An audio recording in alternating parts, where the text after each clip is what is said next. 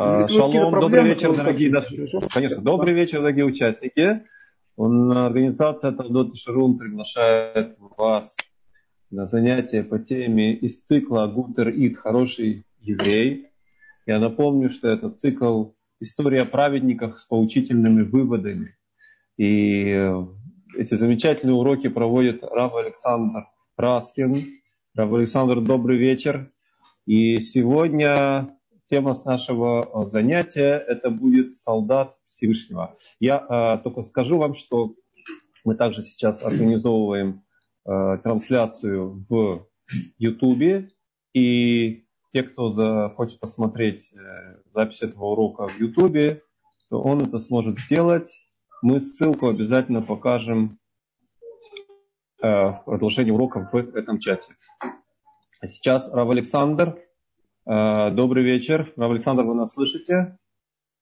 Я так понимаю, что сейчас произошла какая-то техническая заминка, связанная с э, стабильностью интернет-соединения. Я вижу, есть okay. переподключение. Сейчас меня видно? Да, да, Александр. Да, вас Богу. видно.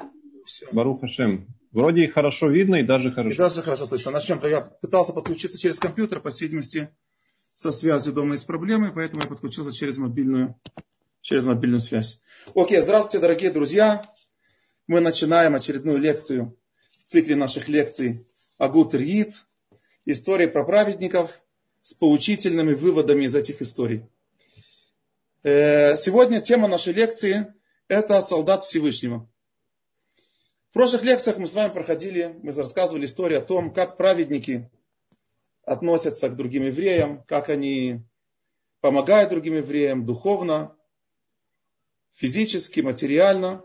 А сейчас мы будем немножко говорить об отношении праведников к их службе Всевышнему. Для того, чтобы мы немножечко поняли, э, к чему мы будем идти в этой лекции, в этих историях, я хотел бы сказать небольшую притчу, как предисловие. Итак, был такой праведник в Польше, его звали Рыбунис из Прышисхи известный польский праведник. Э, и он сказал как-то такую вот притчу, что один философ со своим учеником как-то был в дороге. И по пути они остановились на постоялом дворе. Говорит философ своему ученику, я иду спать, а ты, пожалуйста, постереги лошадь, чтобы ее никто не украл в течение ночи. «Ну, смотри, ученик, ты же у нас э, ученик философа. Думай, думай всю ночь о чем-то полезном. Философствуй. Хорошо? Пошел праведник спать.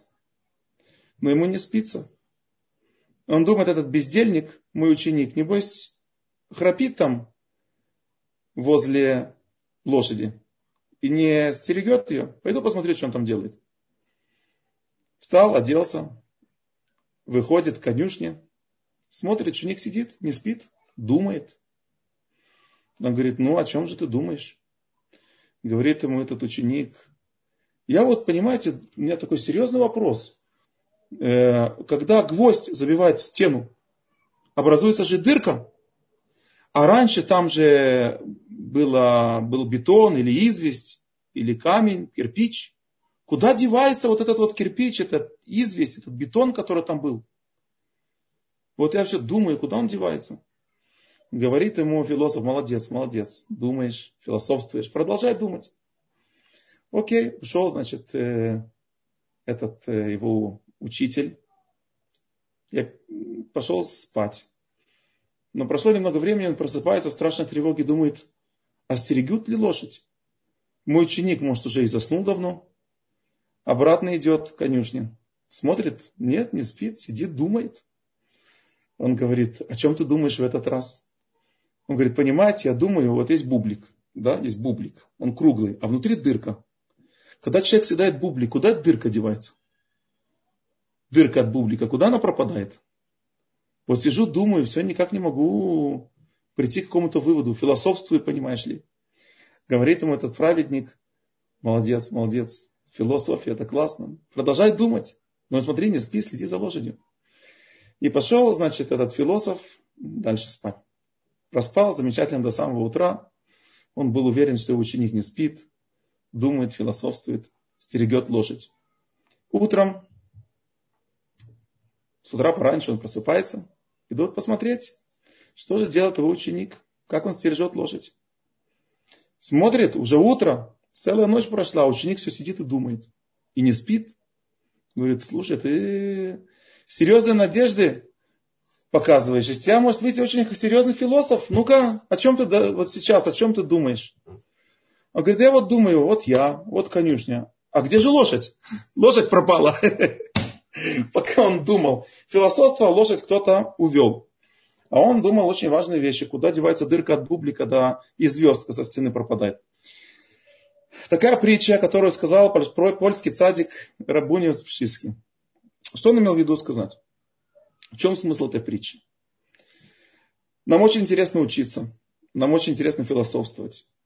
Иудаизм э, включает в себя обширную философию, э, мировоззрение, еврейское мировоззрение на мир, книги великих праведников и так далее. Все это очень здорово. И обо всем этом мы думаем, философствуем и так далее. Но вопрос, центральный вопрос, который мы должны задавать сами себе в результате всех этих философий. Ну а что теперь дальше? Я учил много книг о том, как нужно служить Всевышнему. В одних книгах написано так, в других книгах написано по-другому. Есть книги Мусара, книги Хасидута и так далее. А сам что я делаю? Я все сижу и философствую, рассказываю красивые слова Торы. Или в конце концов я что-то делаю для того, чтобы приблизиться к Всевышнему. Как я то, что написано в этих книгах, использую для самого себя.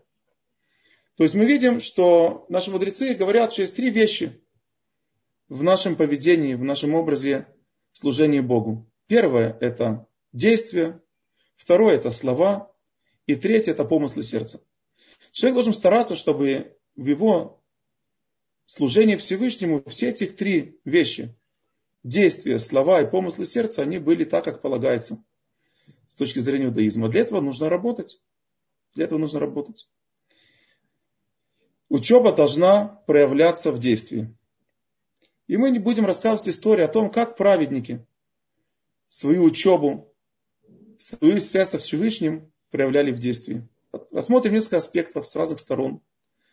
И немножко поймем, как праведник служит Всевышнему, как он смотрит на службу Всевышнему, на свою связь со Всевышним. Я хотел бы сказать прежде всего такую историю. История про раби Левицка из Бердичева. Раби Левицкий из Бердичева как-то утром проснулся.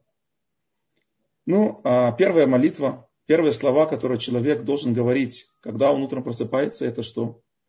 Это благодарение Всевышнему, что он возвратил ему душу. Моде ани лифанеха, меле хайве каям, шейхзарта биниш матибы хемла рабаму натеха. Благословлю, благодарю я тебя, царь, живущий вечно, что ты вернул мне душу. Когда человек идет спать, его душа отдает отчет о прожитом дне перед Всевышним. И каждое утро Всевышний возвращает ему душу. И вот Рабелицкий из Бердичева, проснувшись утром, начал говорить ту молитву, значит, Муден или Фанеха, благодарю я тебя. И он подумал, одну минуточку, на иврите это звучит Муде, а не Лифанеха. Я благодарю, я имею благодарность перед тобой. Кто такой я? человек со своими низменными желаниями, перед кем? Перед Всевышним, перед таким святым, святым и великим Всевышним, которого нет границ. Кто я, кто Всевышний? Кто я, и я должен, иду, кому я иду сейчас служить в этот день? Мелех, царь, Всевышний он царь, вечно живущий. Ощущаю ли я, что он царь? Я говорю, я говорю, бла-бла-бла. Я говорю, говорю, хорошо, с утра я говорю, я благодарю тебя, царь. Ощущаю ли я, что Всевышний царь? Где это ощущение царствования Бога в моем сердце? И вот так, не сказав даже полностью это предложение, Рабелис из Бердичева встал, омыл руки, как полагается, приготовился и пошел учить Тору. И так несколько часов он сидел, учил Тору, и учил, учил, учил Тору. И потом, после, нескольких часов службы Всевышнему, сказал, а вот теперь Всевышний царь. Меле Хайве Каям продолжим дальше говорить это предложение, которое начал говорить с утра, но так и не закончил. Главное для праведника. И, в принципе, мы не просто так рассказываем эти истории, мы рассказываем эти истории, для, чтобы учиться у праведников. Это не просто так говорить слова молитвы. Нужно ощущать слова молитвы. Если мы называем Всевышнего царем, мы должны чувствовать, что он царь. Чувствовать, а если он царь, а я, значит, подданный царя. Как чувствует себя холоп, который пришел к своему господину. Какие у него чувства страха перед господином, особенно если господин находится, он царь всех царей, находится в своем дворце, и он приходит перед царем, какое должен иметь ощущение холоп, который пришел к своему царю. Так и каждый из нас, когда он называет Всевышнего царем, он должен тут же почувствовать, что значит я нахожусь перед царем. Вот такая история про Велицкого из Бердичева. Есть история про Равнафтор из Ропшиц. Тоже большой праведник, э, тоже из Польши. Он из Польши. Велик из Бердичева, он из Украины, а Равнафтор из Ропшиц был праведник из Польши. Ученик Хоза из Люблина. Очень был человек с хорошим чувством юмора. Про него много-много историй рассказывают. Но тут история именно про то, про тему нашего сегодняшнего занятия. Равтоль из Ропшиц как-то во время утренней молитвы заметил, что один из его хасидов читает благословение перед молитвой Шма, Шма Исраэль. И когда он произносит слова, в которых он просит Всевышнего, чтобы он дал ему сердце и понимание слов Торы, он плачет. Так вот просит у Бога от всей души, дай в сердце моем понимание, чтобы я мог понимать и постигать, соблюдать, учить и обучать других словам Торы.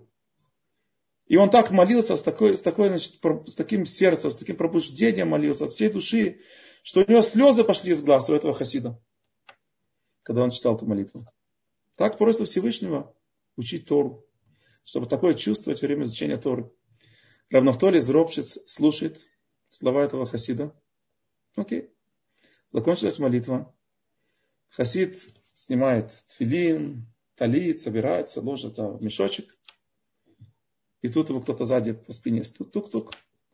Он поворачивается, смотрит, Рабнафтоль из Ропши стоит с трактатом Геморы и говорит, ну, ты так хорошо молился, а теперь вперед учиться. Наши молитвы не должны уходить куда-то. Молился, чтобы Всевышний дал тебе сердце хорошо учить Тору, а теперь бери Тору и иди учись. Главное ведь это не молитва, главное то, что мы делаем. А молитва это помощь. Мы молимся Всевышнему, чтобы наши действия, они были как можно лучше. Вы знаете, как в свое время Бальшемтов зашел в одну синагогу, то есть он даже не зашел туда. Он был в одном местечке, пришел к синагоге, и даже не зайдя в эту синагогу, у входа в синагогу он сказал, ой, я даже не могу туда зайти. Рябиш, почему? Он говорит, потому что тут э, синагога полна молитв евреев. Она полна молитв евреев. С пола и до самого потолка. Ну, людям это понравилось. Э, тем, кто жил в этом городке, им это очень понравилось. Что Рэбе такой говорит при синагогу, он говорит, вы меня не поняли. Здесь люди молятся не от, не от сердца вообще. Просто бла бла бла бла бла бла бла молитву, побежали на рынок. И молитва не поднимается наверх, она остается здесь, в синагоге. Не поднимается наверх. Она полна молитв евреев, которые не поднялись наверх, потому что евреи это делают не от всего сердца. Поэтому, конечно же, праведник потому он и праведник, что все он делает от всего сердца. Или это молитва, или это учеба Торы, или это помощь другому еврею. Он это делает от всего сердца. Не потому, что так надо, не потому, что кто-то на меня смотрит со стороны. И мне важно, чтобы на меня хорошо посмотрели. Нет, не поэтому, а от всего сердца. Потому что он чувствует важность любого своего поступка, который он делает. Есть история. Вот праведник, он всегда чувствует себя, прежде всего, рабом Всевышнего, слугой Всевышнего. Есть э, просто особенные слова, которые прочитал, особенные вещи, которые сказал Рабихайм из Воложина про его учителя Гаона из Вильна. Я вот даже переписал их, не полностью, там, но, но переписал частично, как Раби Хаим из Воложина описывает учебу и именно рабство, рабство то, как, как Гаон из Вильна, как раб, как верный раб служил Всевышнему. И он пишет так, что Гаон из Вильна как-то ему сказал, он сам ему об этом сказал, что много раз к нему приходили разные посланцы, посланники с небес, ангелы, души, праведников, наверное, или Аонови, которые хотели его обучать Торе. Они хотели передать ему секреты Торы, которые знает только на небесах. Мы знаем, что были такие праведники, которым раскрывались ангелы, посланники Всевышнего, которые передавали им секреты Торы. И вот приходили разные посланники с небес и предлагали Гон из Вильна получить от них секреты Торы.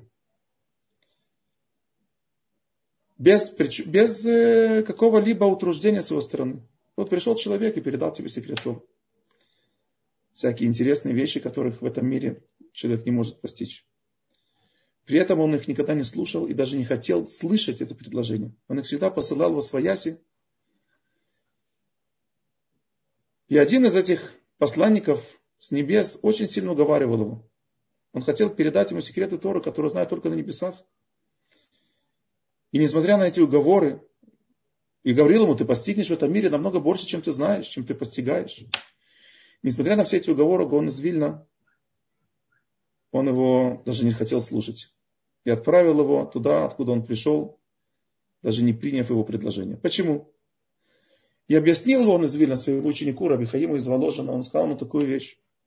Он говорит, я не хочу постичь Всевышнего не через упорный труд. Я хочу постичь Всевышнего, чтобы через упорный труд, чтобы сам Всевышний, без всяких посредников, без всяких посланников раскрыл мне секреты его Торы. Я хочу сам перед Богом служить ему. Вот такое вот отношение одного из величайших праведников всех поколений на службу Всевышнему. Я хочу сам служить Богу, как его верный раб, постоянно. И что там Всевышний мне откроет, он мне уже сам откроет. Я хочу это получить напрямую от Бога но не через разных посланников, которые приходят ко мне с небес дарить мне подарки. Не хочу подарков. Хочу служить Богу, как верный раб. Такой взгляд был у многих праведников в службе Всевышнего. Еще один пример, еще одна история про Раби Левицка из Бердичева. Недавно, кстати, буквально пару дней после праздника Суккот был его Йорцит. И история была такая что один из величайших праведников тех времен, Раби Барух из Межибужа, Раби Борух из Межибужа, как-то был в дороге. И остановился он в каком-то местечке, в гостинице, в еврейской гостинице. Это, было, это был не шаббат, просто середина недели, ночью, в середине дороги. Нужно было переночевать где-то. Вот он приезжал через это местечко и остановился в гостинице. И поставил хозяину этой гостиницы немножечко странное условие. Он сказал, я готов тебе заплатить, прилично заплатить, но я тебя прошу одну вещь. Если кто-то еще приедет этой ночью в гостиницу, не пускай его. Пусть ищет себе гостиницу в другом месте. Такое условие он поставил хозяину гостиницы. Прошло совсем мало времени, и возле гостиницы остановилась еще одна телега а в телеге сидел Рабелевицкий с Бердичевым. А так как погода, понятное дело, это было уже осень или даже, может быть, зима, дождь, снег, град, холод, Рабелевицкий с Бердичева просит, дайте мне, пожалуйста, возможность переночевать у вас в гостинице. Я дальше в такую погоду ехать не могу. Говорит ему хозяин гостиницы, к сожалению, извините, не можем, не имеем возможности, у вас что, нет свободных мест. Я же не бесплатно останавливаюсь у вас. Говорит ему хозяин гостиницы. Нет, просто у нас есть один большой праведник, он попросил меня никого в гостиницу не пускать. Кто, кто восстановился? Раби Борух из Межбужа. Говорит Раби Левицкий из Бердичева, я вас очень прошу, он меня знает. Скажите им, пожалуйста, что Левицкий из Бердичева хочет остановиться на ночь в этой гостинице. Окей? хозяин гостиницы все-таки он э, жалился над этим странником, который посредине ночи еврей как бы, Погода такая. Он приходит к Рыборгу из Межбуша, говорит, тут еврей подъехал в гостиницу, и такую погоду, как бы некрасиво не пускать его. Рыборг из Межбуша, было видно, что он уже знает, кто это такой. Он говорит, ну и кто же этот человек? Он говорит, Рабелийск из Бердичева. И он сказал, что вы его знаете. Говорит Рыборг из Межбуша, да, я его знаю. Я готов его разрешить ему остановиться на ночь в этой гостинице при одном условии.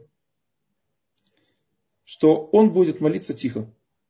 Он, дело в том, что когда он молится, то вокруг, рядом с ним нельзя стоять. Он молится с шумом, с, с грозами и с молниями. Вот. И, и руки его не находятся на месте. Вот. И как бы и, и кричит сильно. А э, у меня подход к служению Богу немножко другой. Вот если он обещает, что он будет молиться тихо и вообще будет вести себя тихо, то, пожалуйста, пусть э, останавливается в гостинице. Такое мое условие. Окей. Хозяин гостиницы пришел к Рабелицке из Бердичева. Говорит ему, уважаемый праведник, вот э, наш значит, постоялец Раби Борух сказал, что, конечно, он не против, чтобы вы остановились в нашей гостинице, при одном условии, что вы будете вести себя тихо. Особенно время молитвы. Он говорит, ну, что я могу поделать? Погода такая совсем не способствует путешествиям. Обещаю. Постараюсь. Ну, хорошо, постарайтесь. Пустили его в гостиницу, дали ему номер. На вечернюю молитву собрались, э, собрался миньян евреев. Ну и такие два больших праведника, Раби Борух из Межибужа, Раби из, Бердичева. С ними собрались евреи, молились Марьев. Раби Левицкий, конечно, привык молиться громко, шумно. Его сердце, оно всегда выскакивало наружу во время служения Всевышнему. Но тем не менее, он обещал. Поэтому Раби Левицкий из Бердичева постарался молиться как можно тише, не делать э, шум излишнего время молитвы. После молитвы хозяин гостиницы, ну, такая ему большая заслуга, что таких два больших праведника остановились у него в гостинице. Хозяин гостиницы, понятное дело, накрыл хороший ужин для таких двух праведников и для хасидов, которые их сопровождали. Ну, и, значит, э, поставили еду по первому разряду. И посредине приносят суп – принесли суп. Поставили порцию супа перед Рабиборухом из Межбуша. Поставили порцию супа перед Раблицком из Вердичева. И хозяин гостиницы спрашивает Раби Левицака. Ребе, скажите, пожалуйста, вы любите суп с перцем или вы любите суп без перца? Вы перец вообще любите? Я хочу добавить немножко перец для вкуса. Но не все же любят, когда есть перец, много перца в супе. Поэтому спрашиваю, вы перец любите? Рабелевец из Бердичева долго сдерживал себя. Но тут он не выдержал, и он сказал, я перец люблю. Я перец люблю. Я Бога люблю. Я Бога люблю. И так, и все. И тут началось, он вскочил, даже говорят, я Бога люблю. И начал стучать по столу, и все тарелки с супом, раз, значит, суп он просто э, разлился из тарелок, Рыборух из Межибуша получил свою порцию супа на колени. Вот, говорит Рыборух, я же знал, что он не сможет сдержаться. Ну, так, вот такая история.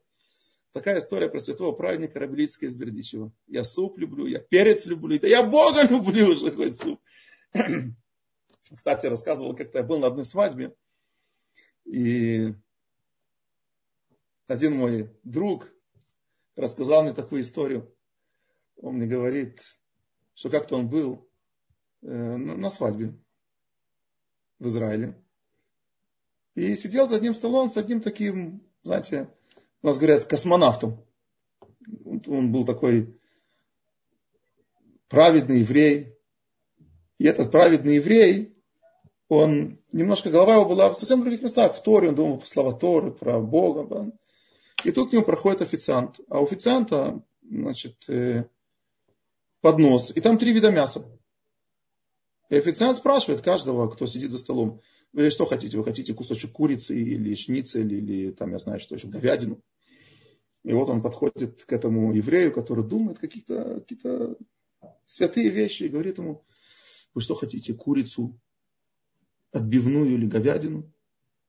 И он вдруг как-то так приземлился, космонавт вдруг приземлился, посмотрел на этот поднос и говорит, слушай, это ведь хороший вопрос. Я даже не знаю, что на него ответить. Вот. Ну, такие вот у нас были праведники. Равлиц из. Перец я люблю. Я Бога люблю. Какой перец, перец. Вот. И, похоже, замечательная, замечательная очень история. Я обнаружил замечательную историю еще про одного праведника. Э, значит, э, праведник э, Рабелезер из Мункач, Минхас Элезер. Большой праведник, большой раввин, который жил, он умер буквально пару, пару лет перед катастрофой. Жил он в городе Мункач, или как у нас сегодня называют его Мукачево. Мукачево, западная Украина, если не ошибаюсь, где-то Закарпатье. Вот там жил этот праведник, Рабелезер из Мукачева. Э, уже, как я понимаю, буквально в последние годы своей жизни он тяжело заболел. И так заболел, что пришлось его отвезти в больницу в Будапешт. Там были самые лучшие врачи в стране. Его отвезли в Будапешт. И окей, в Будапеште у него были хасиды свои, которые тут же позаботились, чтобы Ребе, кроме качественного лечения, получил еще и духовное лечение, потому что ведь э, он в больнице, значит, ему нужно молиться, ему нужен миньян, который будет с ним вместе молиться, особенно в субботу. В субботу все-таки должен быть миньян, чтение Торы и все такое. 10 евреев, которые придут с ним молиться. Ну, и они пошли, значит, его хасиды пошли к директору, главврачу, наверное, к директору больницы и сказали ему, что они просят, чтобы дали возможность десяти людям собрать миньян в палате, где находится Рабелезер из, Мук, из Мукачева. Дело в том, что это уже было перед самой катастрофой. И вообще, скажем так, душок антисемитизма уже витал в воздухе очень сильно.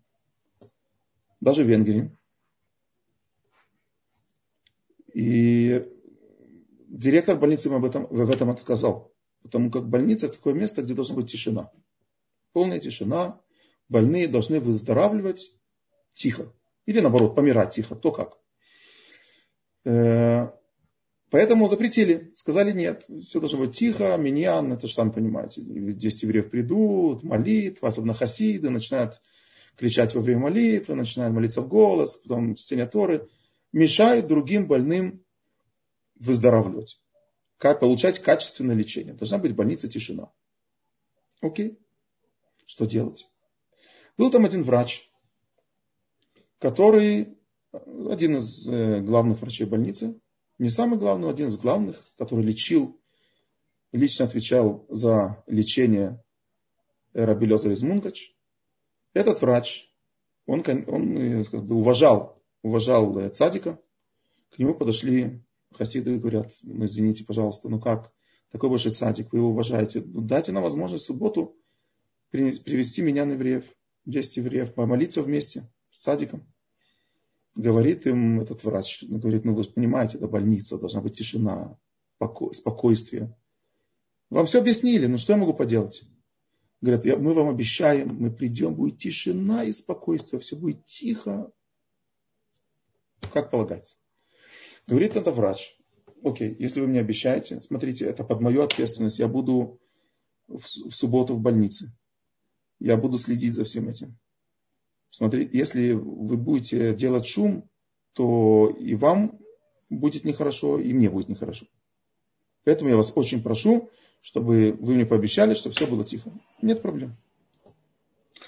Значит, э, собрались в пятницу, перед началом субботы, в палате Рабелеза из Мункач собрался миньян хасидов, которые вместе с ним молились.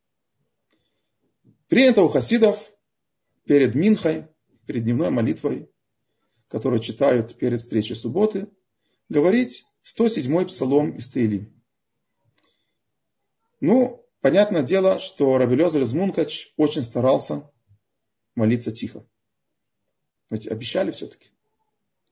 Но когда он дошел до таких слов, то есть там такая молитва, и скажут избавленные Господом, которых Всевышний избавил и привел с севера, с юга, с запада, с востока. Эта молитва намекает на избавление еврейского народа после прихода Машиаха.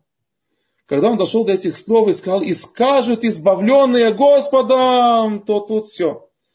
Он начал плакать и кричать, и молиться от всего сердца, как он привык молиться у себя на родине в Мукачево.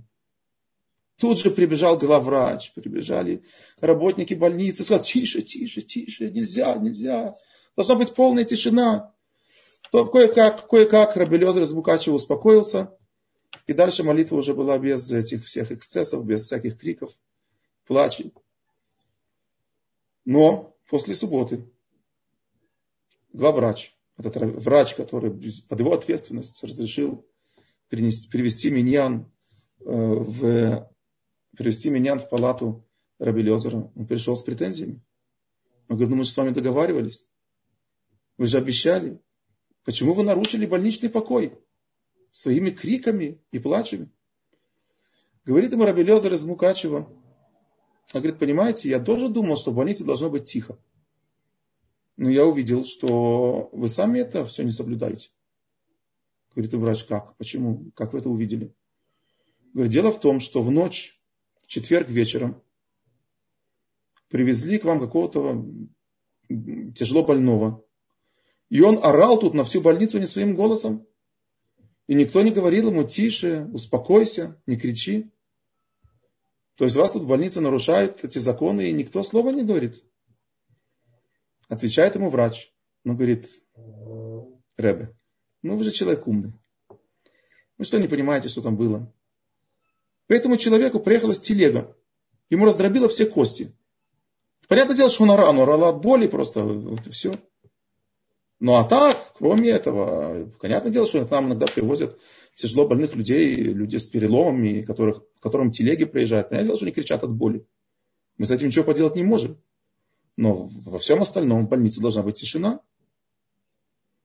Говорит ему, отвечает ему Рабелезер из Мукачева золотую вещь. Говорит ему такую вещь. Он говорит, уважаемый доктор, вы учились несколько лет на то, чтобы быть врачом. Вы занимаетесь больными. Вы понимаете, что такое боль. Как болят как болит тот или иной орган при той или иной болезни. Но при этом вы знаете, что такое еврейская боль?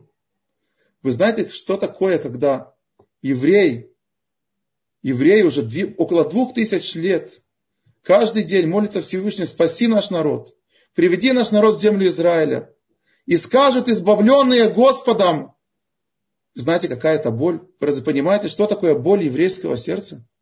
Как я могу вам это объяснить? Так говорит ему Рабелеза из Мукачева.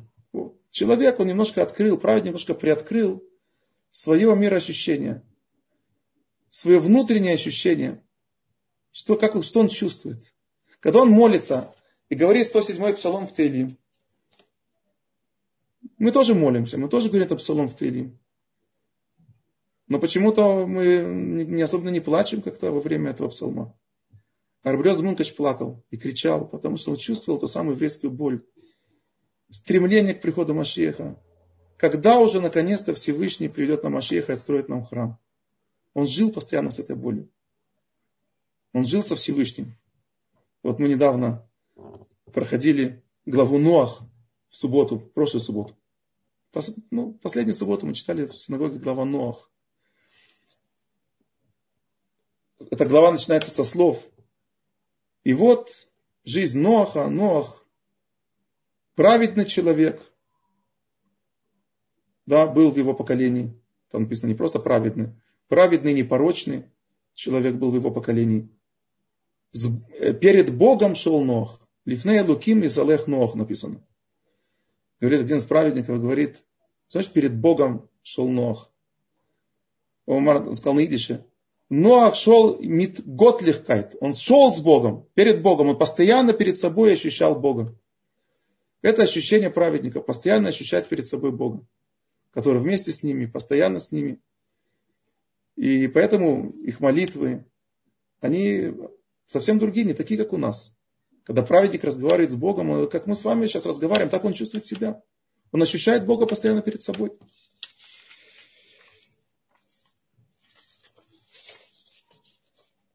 Еще один аспект, который мы с вами рассказали, о мироощущении праведника. Еще один аспект. Расскажем еще пару историй. Скромность праведника. Солдат Всевышнего. Скромность праведника. Об этом можно очень много говорить. История про Рабигидалию из Виль. Звиль – это сегодня городок на Украине, называется, если не ошибаюсь, Новоград-Волынский. И там была династия праведников города Звиль. Один из них, Рабишлома из Виль, а также его сын Рабгидали из Виль, они переехали в землю Израиля. Рабишломо из Виль, значит, э, удалось уехать оттуда еще в 20-х годах. Он был Ребе, он был духовный наставник этого города, глава хасидской династии.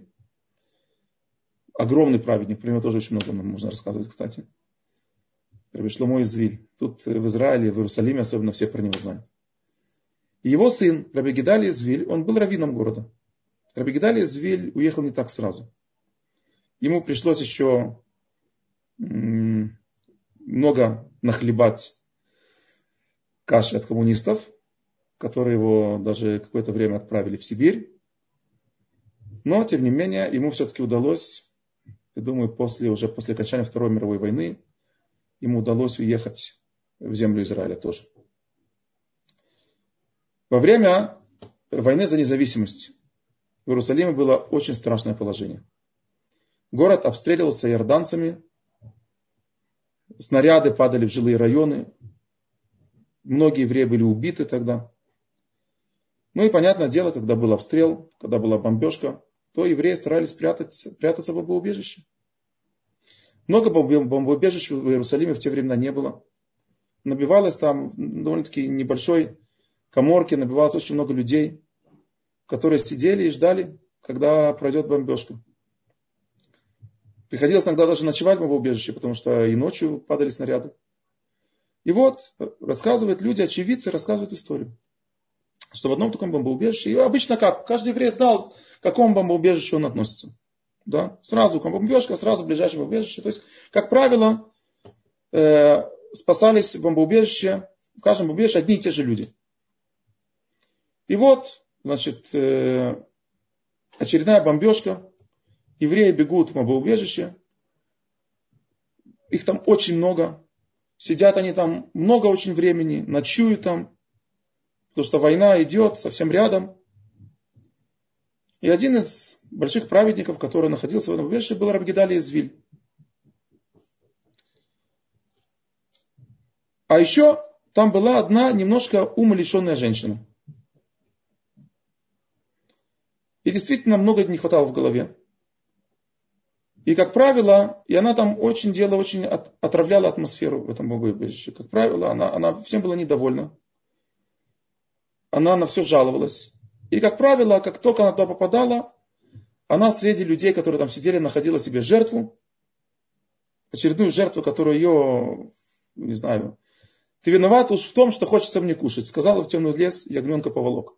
Вот она находила себе жертву, которая перед ней была в чем-то виновата, и все, и начинала, значит, она все это время сидела, начинала ругаться и ругаться и ругаться на этого человека, на эту женщину, и, короче, всякими словами некрасиво начинала обзываться. В конце концов, несмотря на то, что там сидели очень такие праведные евреи, которые, конечно же, э, имели жалость к этой женщине, но в конце концов там были дети, и вообще, и она всех там достала очень сильно. И они решили, что пора бы эту женщину из этого бомбоубежища отстранить. Мы уже достаточно от нее натерпелись, пусть идет теперь в другое бомбоубежище, скрывается там, пусть теперь другие люди от нее терпят. Был там один раввин, который сказал, знаете, идея, в принципе, правильная, но давайте спросим, тут сидит с нами праведник, Рабгидали из Виль, пойдемте к Рабгидали спросим у него.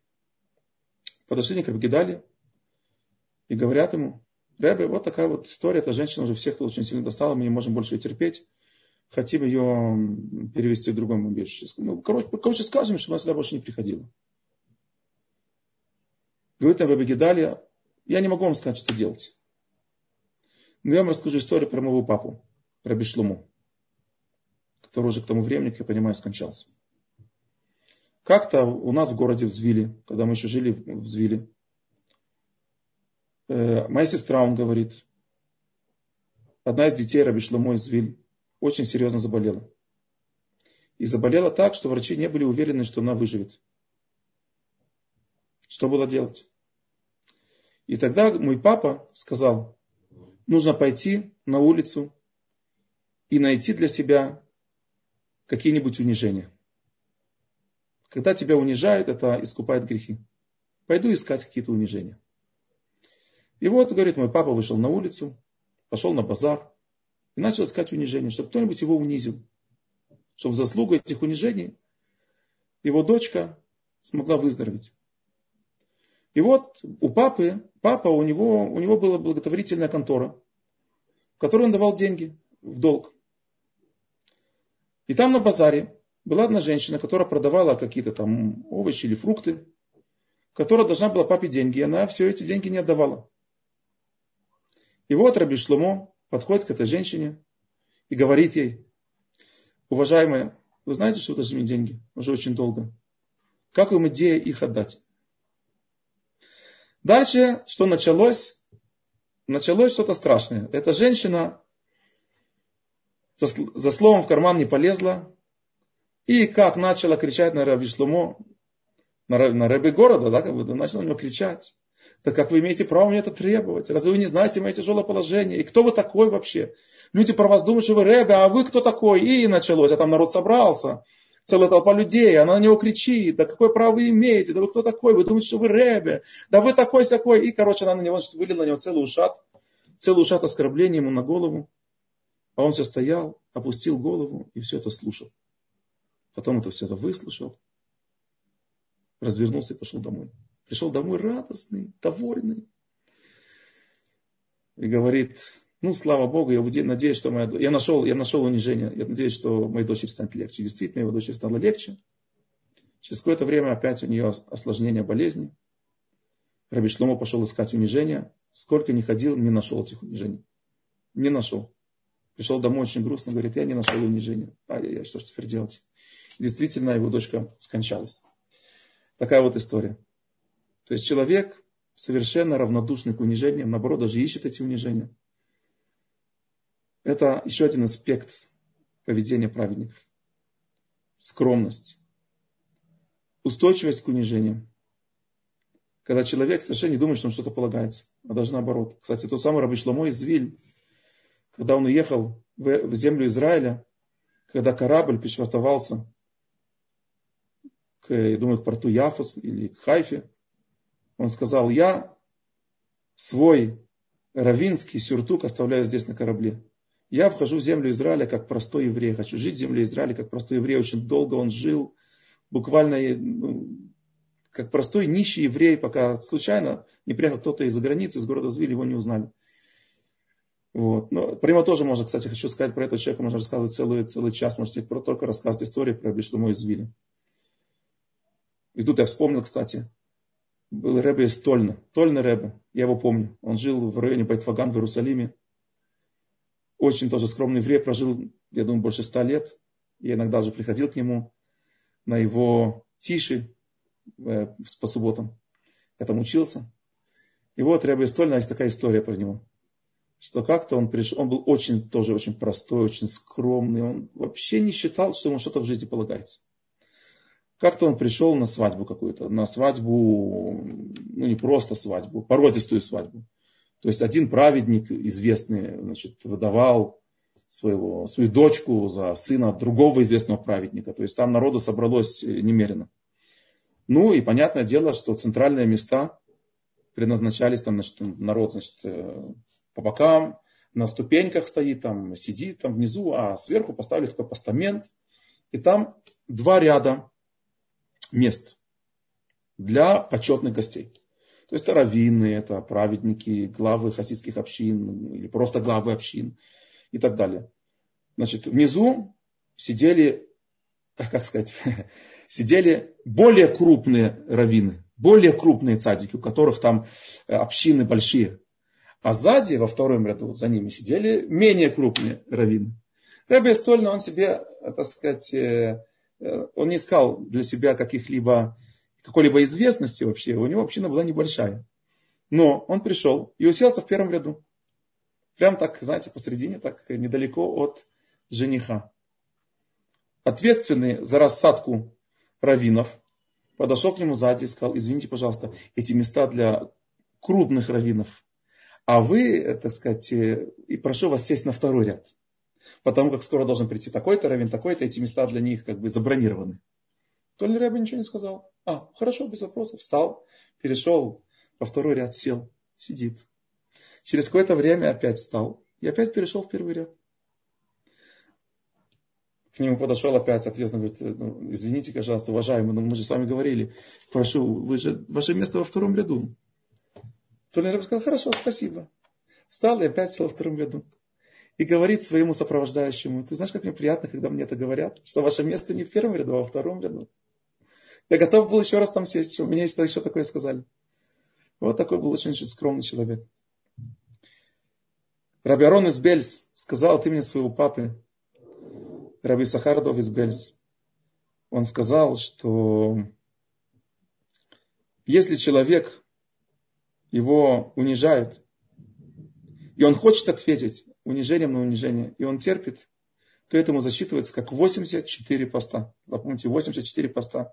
Не нужно поститься, не нужно ничего. Человека унизили, промолчал, 84 поста. Ну, кроме этого, Кроме этого, какую еще историю хотел бы рассказать? Кстати, Рабисроль Салантер. Ну, Рабисроль Салантер, известнейший раввин, организатор движения Мусар. Про него очень много историй есть, много рассказов. Человек просто с особенным характером, который работал над собой. Один из особенных людей в истории еврейского народа. Есть тоже очень интересная история на ту тему, про которую мы сейчас с вами говорим. Рабисроль Салантера как-то ехал в поезде из Ковна в Вильнюс. У него в Вильнюсе жил сын, который был раввином одним из раввинов, там в Вильнюсе было много раввинов. Его сын был одним из раввинов. И Раби Сроль Салантер ехал навестить своего сына. Жил он в то время в Ковна, то есть Ковна это город Каунас сегодня называется. Он ехал в Вильно, Вильнюс. Ехал он в поезде, в вагоне, наверное, не первого класса, но... И там, значит, э, был один молодой человек, еврей, религиозный еврей, ну, молодой. Знаете, молодые люди, они очень, как правило, очень часто бывают очень вспыльчивые. И этот человек оказался, молодой человек, оказался прилично вспыльчивым человеком. Он подошел к Рабисроль Салантер и начал ему, так знаете, так очень резко так высказывать э, свое мнение по поводу того, как вы имели право открыть окно, когда тут людям холодно, почему вы открыли окно, Рабисроль ему говорит, извиняюсь, я, я не открывал это окно, оно уже было открыто, когда я сюда пришел, оно было открыто, но если вам холодно, я закрою, хотя было очень жарко на самом деле. И вообще окно не помешало бы, но раз человек так вот, с такими претензиями, он встал, ничего не сказал, закрыл окно. Поехали дальше. Рабисроль Салантаря закурил. Тогда даже все раввины курили, как правило. Считалось полезно для здоровья. Рабисроль Салантара закурил. А это был вагон для курящих. То есть можно было там курить. И тут опять к нему подбегает этот молодой человек, этот вспыльчивый молодой человек, начинает кричать, какое право имеете курить, задымлять весь вагон и так далее. Нет проблем. Рабистроль мог ему сказать, вагон для курящих. Извините, молодой человек, если вам мешает курение, вы перейдите в тот вагон, где не курящий. Ничего не сказал, потушил сигарету, извините, больше не буду. Приехали в город Вильнюс. Приехали в город Вильнюс. И этот молодой человек вдруг видит, что Раби Сроиля встречает толпа людей. Тот, на кого он только что всю дороге несколько раз он некрасиво на него накричал. Он выясняет, кто это человек. Ему говорит, Раби Сроэль Салантер. Ну как, вы же не знаете, кто это такой? Ой-ой-ой-ой-ой-ой. Что он натворил? Что он натворил? Нужно пойти попросить у него прощения. Теперь, дело в том, что этот молодой человек, он учился профессии шольхата, резника. Кошерно резать птицы, говядину. И он приехал в Вильнюс сдавать экзамен. А принимать экзамен у него должен был сын Рабисроля Салантера. Он равин был, он отвечал за прием экзаменов по законам кошерного убоя скота. И тут, когда Таврах еще и узнает, что мало того, что он накричал на Раби Сроля Салантера, а еще он идет сдавать экзамен у сына Раби Сроля Салантера. А Раби Сроля Салантер как раз то живет в доме его сына, мама, он все, он просто не знал, что делать.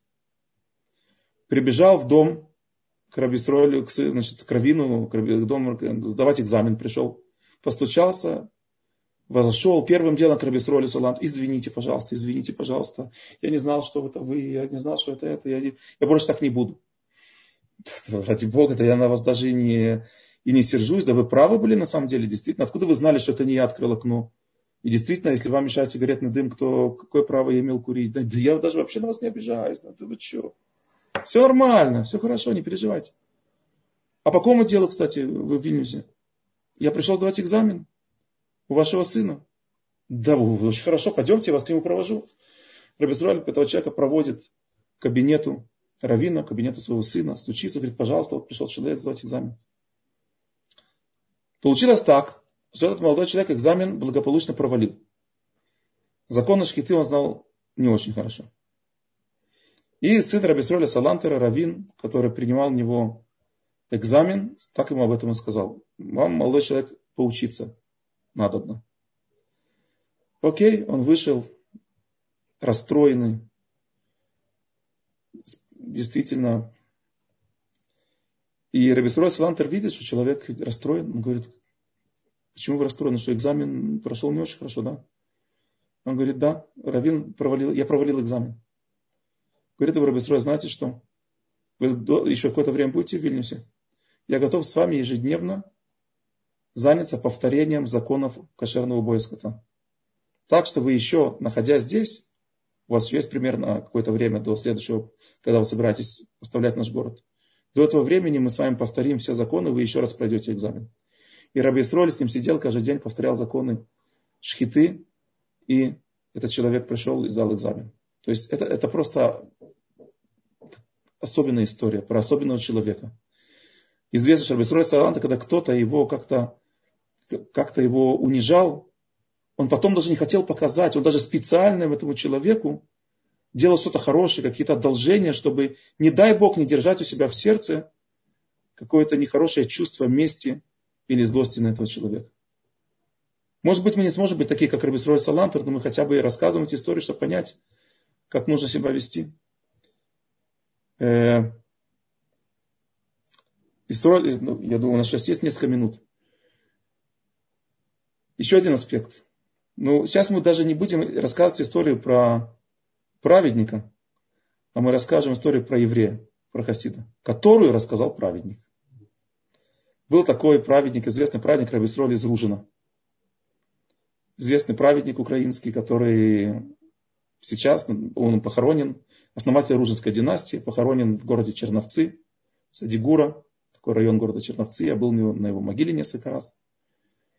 И вот Рабисор из Ружина как-то сказал своим хасидам, я вам расскажу историю про одного из нас, одного моего хасида, которого зовут Рабилезер Ходоров. Рабилезер Ходоров, хасид, ученик Рабисроля из Ружина. Рабилезер Ходоров, рассказывает Рабисроль из Ружина, он занимался чем? Он зимой продавал шкуры. Зимой холодно. И есть потребность в шкурах. Люди покупают шкуры для того, чтобы из них делать меха, я знаю, теплую одежду. И он зимой продавал шкуры, продавал в таких количествах, что ему потом все лето было на что жить до следующей зимы. В какой-то год зима выдалась теплой. Небось, глобальное потепление случилось. Зима выдалась теплой. И бизнес со шкурами шел очень плохо. Теперь Эбесроль одолжил много денег для того, чтобы купить большое количество шкур. То есть он был должником, он должен был деньги. Он надеялся их продать, возвратить долги и еще остаться с, с хорошим заработком. А тут шкуру не покупает, зима теплая, сравнительно. Что было делать? Рабисроль, он, э, значит, Рабелезер, этот Ходоров, этот человек, он шкурами занимался, может быть, два часа в день. Он утром вставал очень рано. Он несколько часов учил Тору. Потом молился долго. Потом он э, опять учился. Потом два часа примерно занимался продажей шкуры. И опять возвращался учить Тору. Такой был человек. Он все время учился. А два часа в день использовал для того, чтобы зарабатывать деньги. И тут он подумал, я не знаю, что делать. Мне придется сейчас учиться меньше и работать больше. Иначе я эти шкуры не продам и останусь, и останусь с долгами. Так он решил. И после молитвы, вместо того, чтобы идти учиться еще пару часов, он взял товар и вышел на рынок. По дороге вдруг он начинает думать, у него вдруг начинает играть совесть. Как я все время учился этих несколько часов, иду сейчас продавать шкуры на рынке. И тут навстречу ему идет один еврей. Говорит, слушай, ты шкуры продаешь? У тебя есть шкуры. Я хочу тебе их купить. Мне срочно нужны шкуры. Э, я тебе готов за них заплатить. И говорит ему какую-то сумму. Тогда шкуры, кстати, очень сильно подешевели. Потому как не было большого спроса. А этот э, Рабелезер Ходоров уже принял точное решение, что сейчас он возвращается, вот немедленно возвращается обратно к себе домой идет учиться. Он полностью раскаялся в том, что он эти часы, что он учился использовать то, чтобы продавать шкуры. Вот он так решил. И он говорит, нет, извини, пожалуйста, я сейчас должен срочно идти. Говорит ему этот человек, я тебе готов заплатить столько, сколько эти шкуры стоят каждый год, э, в течение, в обыкновенный год. Они сейчас стоят меньше, я готов тебе заплатить ту сумму, которая не стоит сколько, столько, сколько не стоили в прошлом году. Ребелезер, вместо того, чтобы ответить ему, побежал от него. Прибежал к себе в гостиницу, сел учиться. И это все, говорит Раби Исроэль из Ружина. Это вся история, что я вам хотел рассказать про Раби Исроэля. Говорят, один из хасидов спрашивает, Рэбе, а что со шкурами? Он говорит, какая тебе разница? Самому Раби Исроэлю было не важно, что со шкурами. Он возвратился учиться, а тебе какая разница, что со шкурами? вот такая вот история. Человек, который есть порядок в жизни, учеба Торы, это то, что у него в голове. Самое главное, он не готов ради заработка пожертвовать даже какое-то время своей учебы Торы. Это то, что в голове у праведников. Это их позиция по жизни.